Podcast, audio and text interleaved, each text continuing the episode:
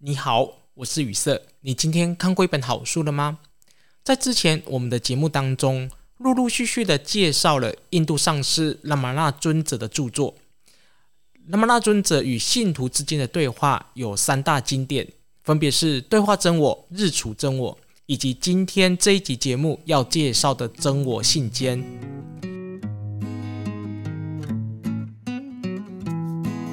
前两本书已经由红桌文化来出版，同时在之前的节目当中陆续的介绍跟分享。有兴趣的听众朋友，不妨可以上 YouTube 跟 Podcast 来搜寻。今天这一集节目要继续来介绍三大经典的最后一本书《真我信笺》，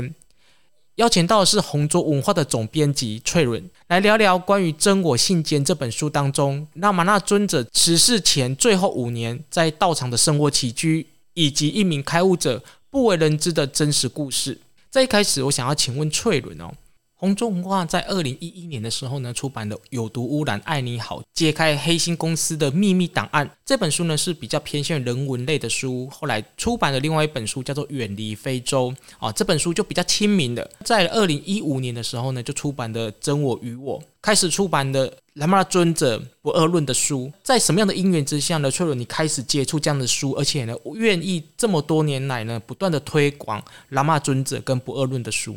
这也是一个巧妙的安排。嗯，我当时因为我都是一直在，我是一直都是 work from home，就在家工作的。就是当时大概二一四一三一四一四一五一四的那一年呢，我有个朋友，他刚好他租了一个办公室，他也是做出版社，他就叫我去陪他。我想说好，我没差，我在哪里工作都可以，所以我就去那个办公室工作。那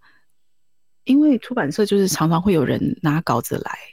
然后当时就是有一个人就拿了蔡教授的稿子来，要给我朋友出，然后我朋友看看说啊，这不是我这翠伦的，然后就推到我这，那是真我与我，然后我看了我看了一下，我就翻了一下说，我、这个东西很好诶、那我出，其实我没有我没有花很久的时间，我一看我就觉得，诶，这个东西这个很特别。我也能够接受，就是蔡教授的一笔，我可以去欣赏他其中的美，这样子。所以我当时就说好，就是这个是一系列拉玛那尊者作品的这个开这个源头。我当时想说出一本，就没想到就还要接下去。所以那时候你已经独立出版了？就我一开始就是做独立出版。哦，那那本《真我与我》是呃蔡教授自己去找书来翻译完之后送到出版社，所以不是你去找这本书的。蔡教授那个真我与我，他应该算是比较像是他已经研究了拉玛拉尊者非常多年了。嗯哼。然后他当时呢，那个他的想法是说，这些东西这么好，只放在我家的书柜上，或者是说只有我自己在这边享受，他觉得好像不好，就是他觉得应该要这么好的东西要让更多人知道，所以他就把等于是说那本有点像是精华版，然后他用他自己的话来写。所以不是单纯就是好像哦，只是从某一本书翻译过来，那本书不完全算算是翻译的，就是他已经已经消化过了，然后再写他的生平啊，然后他去摘一些他讲过的尊者讲过的话，然后他觉得，然后并且把它再分类重组，这样子变成一个比较适合我们现在呃，就是我们阅读语境的这个状态。在出版喇嘛尊者之前，你有研究不二论吗？嗯，完全没有接触过，我没有特别系统性去研究这一块东西。嗯。我是当时就是自己的，我跟着上司在学习这样子。当时在出版社。啊、呃，你朋友把你推推入火坑的那一刹那，你看到拉玛那尊者的这个真我与我的时候，有没有让你特别感动的地方？那你觉得，嗯，对，这个样子的书，这么你刚刚讲的话很特别，那特别在哪里？然后想出版他的书。我是学习秘法的，所以在这个之中，我接触到的东西，我觉得，就说我其实我，或者是说我可以对是呃佛法，或是教法，或是道，我有一个自己的体。认知或者想象，所以当我看到拉玛那尊者的东西的时候，我会说：哇，所以他讲的这个东西，他一点都不花俏，他就直指那个问题的根本点，然后他就把它破除掉，他就把你那个你无论是你带的多少的问题来，他就直接把你粉碎掉。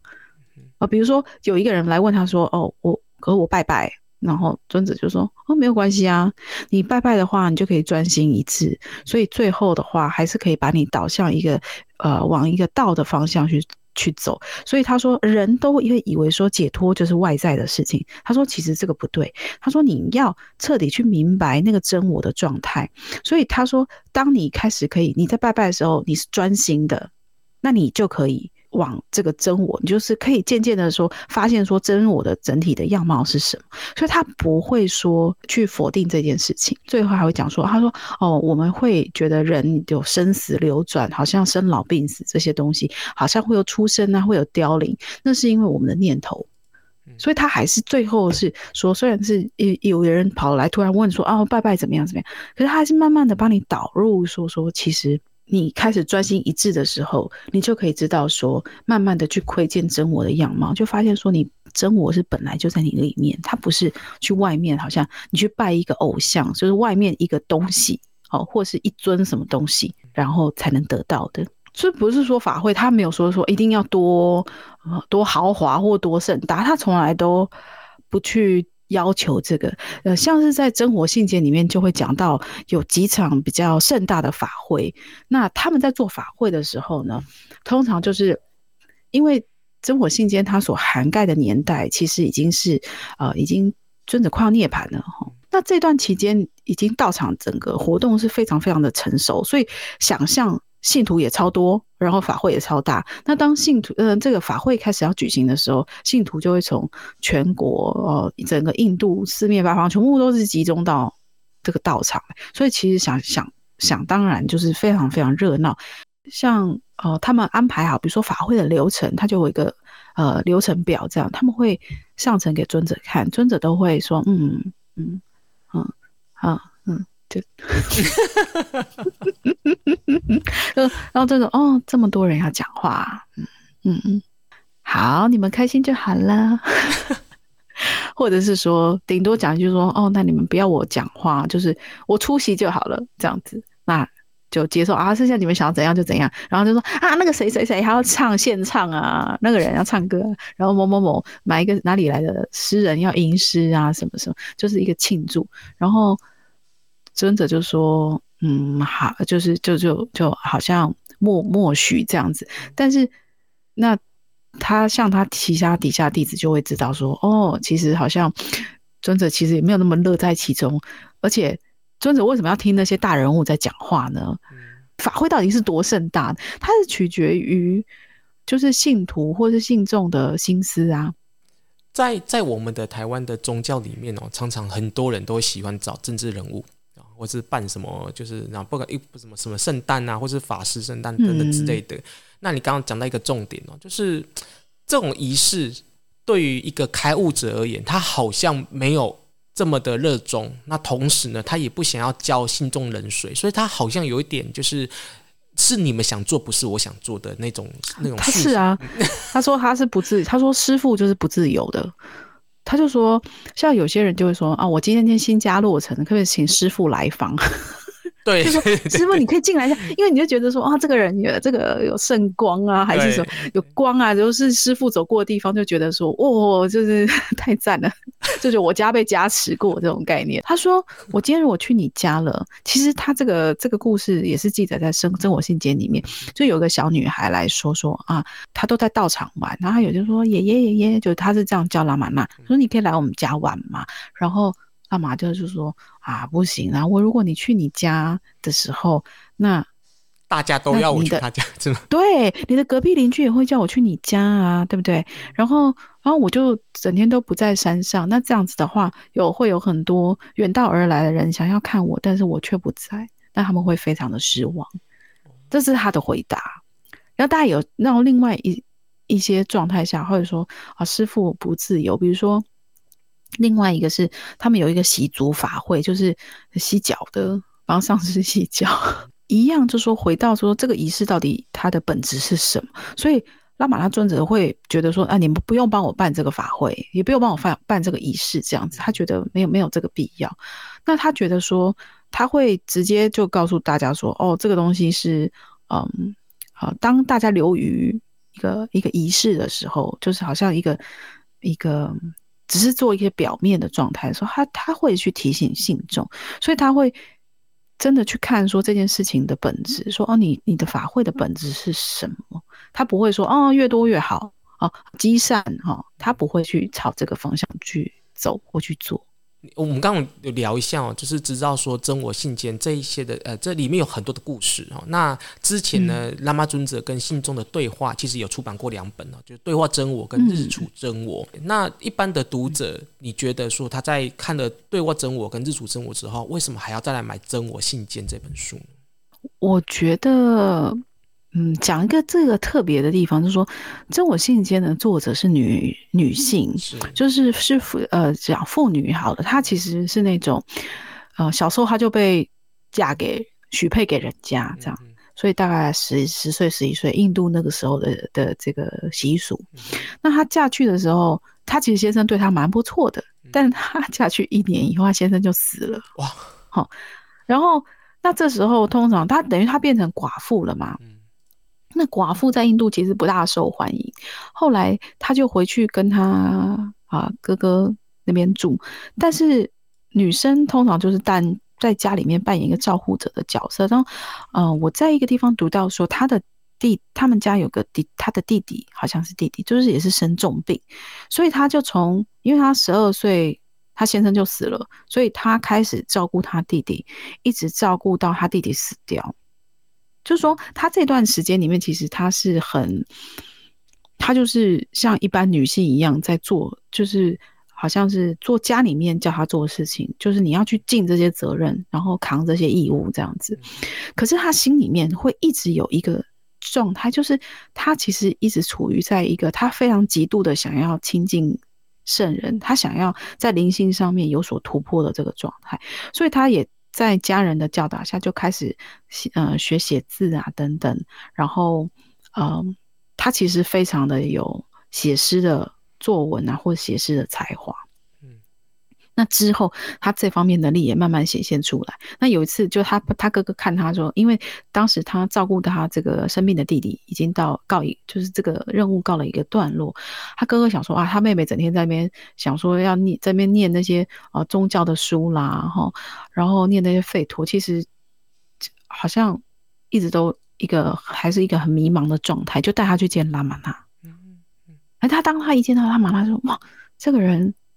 怎么跟其他人都不一样？然后在这个我真我信件的书封上面，我就摘了一段，就是说他他在描述说他第一次看到拉玛拉的状态，他说这个师傅看起来没有执着，他就看到拉玛拉远远坐在他的这个这个长椅上面，一个木头的长椅上面，他说好像荷叶上的水珠在太阳的照耀下晶莹剔透。所以他看到的是这样子的一个形象，那他就非常的非常的向往。那等到之后，他一个因缘以后，他就一直住在道场的附近，开始是一直一直参与这个道场的呃大大小小的日常事务，包括厨房啦，然后也有包括在办公的部分，然后还有当然法会也是什么都会参加。真我信件跟前几本书哦比较不一样的地方是，这这本书的作者是苏丽娜玛格。身为一个女性，在印度的道场当中，有没有特别提及过印度道场里面的不方便？还有就是这个喇嘛尊者怎么去处理女性信众在道场里面的生活的一些问题？当时在女性是女众，其实是又是另外一个在呃在宗教里面，她是她就变。它就是一个分别，它不是一个信众，它是女种，所以它在里面其实有很多的呃，这个道场里面有很多规矩，都是比较是限制在女性，比如说哦，女性生理期的时候不能进道场嘛，或是女性巴拉巴拉什么什么不能怎样不能怎样哦，就很多很多规定，像是它里面有描写一幕，就是呃法会期间，然后因为就是很多。一般民众、哦信徒都会都会到道场里面来，那他们就开设了一区，那区就是给女众在呃坐，就是坐坐在那边听法或是休息的地区。那因为西家带眷都来了，所以有些女女性也是带着小孩来，然后那个道场的管理人就看到说，啊，怎么是让小孩子那边乱跑啊？然后有时候妈妈睡着了，然后小孩在旁边便溺，在那边就是还会尿尿什么的，就是搞得很脏啊，很不很不很不干净什么。他们就想说，那以后就不要让女众来，叫他们都离开这样子。那这个作者他就他就觉得说，这怎么怎么可以这样子？哎，难难道男的不会照顾小孩吗？对不对？可是。在那个状态下是女生照顾小孩，他们觉得说啊，你们没有照顾好。可是有有好的状况是，呃，妈妈跟小孩都睡着了，因为很累。但是有时候妈妈是妈妈还在睡，可是小孩醒，所以就是一团混乱混乱的状态，会觉得跟道场好像应该是一个哦庄严肃穆什么等等的这个状态不一样。那当时就是这件事情也禀告给拉玛拉尊者，然后尊者就说啊，那你就你们就请他们再注意一下就好了。哦，就尊者就就就就只有讲这些，所以他不会想说哦，女众要把他把他呃要把他们摒除在外这样子，说一定因为不干净，或者是没有符合一些道场他们认为的道场礼仪等等的，所以他其实呃，特别是说日处真我跟对话真我哈，都是从我觉得是比较男性的角度来写，就是说他就是直接切说一个主题，然后就那个主题他就。记载这个对话，但是这本书里面多了一些好像背景音乐或是背景的资料，就是说他会描述说，哦，这个人从哪里来？那不只是这样，他会说，哦，这个人他的，嗯，他的他可能会描述一些气质啦，或是当天到场的状况啦，或者是尊者在去之前做了什么事情啊，就是他那个整幅对话发生的这个场景的图像，其实是比较丰富的。哦，还有一些就是不一定是说，呃，尊者坐在长椅上跟大回答访客的问题，就是讲道。有时候是，嗯、好像他会讲说，哦，尊者在厨房切菜，哦，这样子，还有跟其他人的对答，其实还蛮有趣的。这个作者哦，他其实其实不是为了要出书来写这样子的内容哦。我看前面的内容，发现其实他是写给他哥哥的呢。他有点 类似写信给他哥哥，然后我很惊讶是他记忆力怎么那么好，然后这写的内容，因为他不是为了出书，所以他写的内容其实有时候有点类似呃侧写啊侧录的那种立场在写的，但是他写的其实我我很惊讶是这个作者的文笔真的很好，他很厉害吧？然后所以就是说。他其实他也非常有文采，而且他非常的感性。你有没有发现？像之前那个这些对话，或者是日主真我，他们在记录，就是尽量说哦，尊者讲什么什么，那他不会去讲记录说他当时的感觉。那比如说这样，可是这个那个嘛，他就会写说啊，比如说尊者在他发现说哦，尊者在母亲看到一些呃女神或是有些法会的一些段落上面，呃，仪式进入到什么状态的时候，他会嗯。呃好像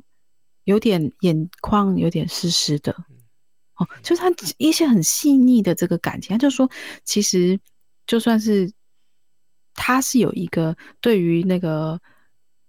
印度在讲说一个很前前爱前进的这个部分，在尊者的身上他看见了，那他也会写出来。然后另外一个是他自己本身的感受，他看到一个这样子的师傅啊，一个。坐在高高在上的这样一位师傅，也有这样子的感情，他其实也是非常的触动，那他就会写出他个人的感受的这一块，所以我觉得是非常有趣。然后另外，因为他饱读诗书，所以他也会引他会引用很多像是一些吠陀上面讲到的话，或者是说他甚至是有有所感触的时候，他自己也会自己想要好像写一段，写一段诗句这样子，所以其实是很感性。然后又非常的有趣的，你也可以看到这个人的个性。在之前拉玛尊者其他书里面呢，我就有看到有一则的对故事哦，他就提到说，有人就问他说：“那你会通灵吗？”啊，他说：“哦，我看到有些人会通灵，那或者是说，我可以带在世的人到往生的世界去做什么做什么。”啊，那拉玛尊者说，如果那个人因缘是这样子，那就是他的因缘的啊。那意思就是说，那你可以吗？哈，就是那个信众说，拉玛说你可以吗？哦，那拉玛尊者就说，那个这个我的因缘不在这里哦。那在那个真我信笺里面，哈，也有类似，就是有个年轻人问他说，呃，尊者，你知道我我要问的问题是什么吗？对，就我还没有问，就说你你你那么厉害，你就知道我要问。对对对对 对。然后就是一定要来一个神通，这样。对对对对。然后这那个那个喇嘛尊者就说：“呃，他说我我我我我是没有这种读心术的。”然后那那个年轻人感觉就有点失落。其实很多人对于开悟者哦有很多的迷失啊，就觉得哎，开悟者应该要飞天遁地呀，或者是要干嘛干嘛干嘛之类的。可是喇嘛尊者他显显现出来的东西其实是很平实的，比如说你刚刚讲到跟动物之间的互动。那种你没有进入到那种辉耀的那种灵性的话，其实坦白讲，你是动物不会亲近你。比如说跟猴子啊，然后还有跟鸟之间的那些松鼠啦、孔雀啦，什么对小鸟、松鼠，对不对？对。然后那时候我看到这段话，才发现说，哎，真的开悟者他不是显现神通，是他跟世界融为一体的那种慈爱，是可以跟。动物的那种频率啊，跟那种，嗯，我我其实看到这个时候，让我想到，其实佛陀应该也是有这种的光，嗯、那这种辉耀的光芒的。呃，在像这本书里面，有没有哪些说，哎，破解了我们对于开悟者一种迷思的一些故事呢？像刚刚讲到，就是说很多就是其实没有见过尊者的人，然后在山上想要想要来山上看看尊者一面，然后尊者就会说。有一次，像他里面有一个，他就说他们信徒里面好像是邮务长还是什么，就是他们是处理邮务的那个那个信徒，他呢看起来就像是个师傅 那个意思是说，就是如果呃没有不知道拉玛拉长相的人，然后可能到一到这个道场会以为他是师傅，他就圆滚滚的啦，臭嗨嗨啊，然后就是一副师傅的样子，然后。大家会觉得就跟他哎呀何时啊师傅啊什么就这是这样，然后喇嘛尊者在旁边自己在那边笑，所以非常有趣。然后到因为他到呃他最后尊者他是他身上有他市集了嘛，市集就是说他身上有一些他好像手肘长了有那个肿瘤这样子，所以他其实呃晚年的时候。你会看，就是生病的人状态看起来没有那么好，那他也会打趣，他就说：“那这样也好啦，不然呢？这边看到说有人远千里迢来看到师傅说，哦，师傅也会生病哦，吼，这样，嗯，好像打击信心这样，他也会就他也是一笑置之，所以就是说可以想象到说，其实很多人都是带着自己很多想象去觉得说，哦，一个一个一个师傅应该是什么样子哦。”这很有趣，因为时间上的关系，所以我们的这一集呢就先介绍到这边。我们还有两集的时间呢，要好好来跟翠伦来聊聊他们所出版的《真我信笺》的这本书。这本书我必须要说，它真的很精彩。对于开悟者，或者是你对于开悟的这一条路有很多的疑问的话，那么你要赶快来阅读这一本《真我信笺》，里面谈了很多关于喇嘛尊者一个开悟者真实的故事，你可以从中去找到开悟之路。好，那我们这一集的节目就先介绍到这里，下一集节目呢，继续的由翠伦来跟大家分享《真我信笺》里面更多真实的喇嘛尊者故事。我们下一集见。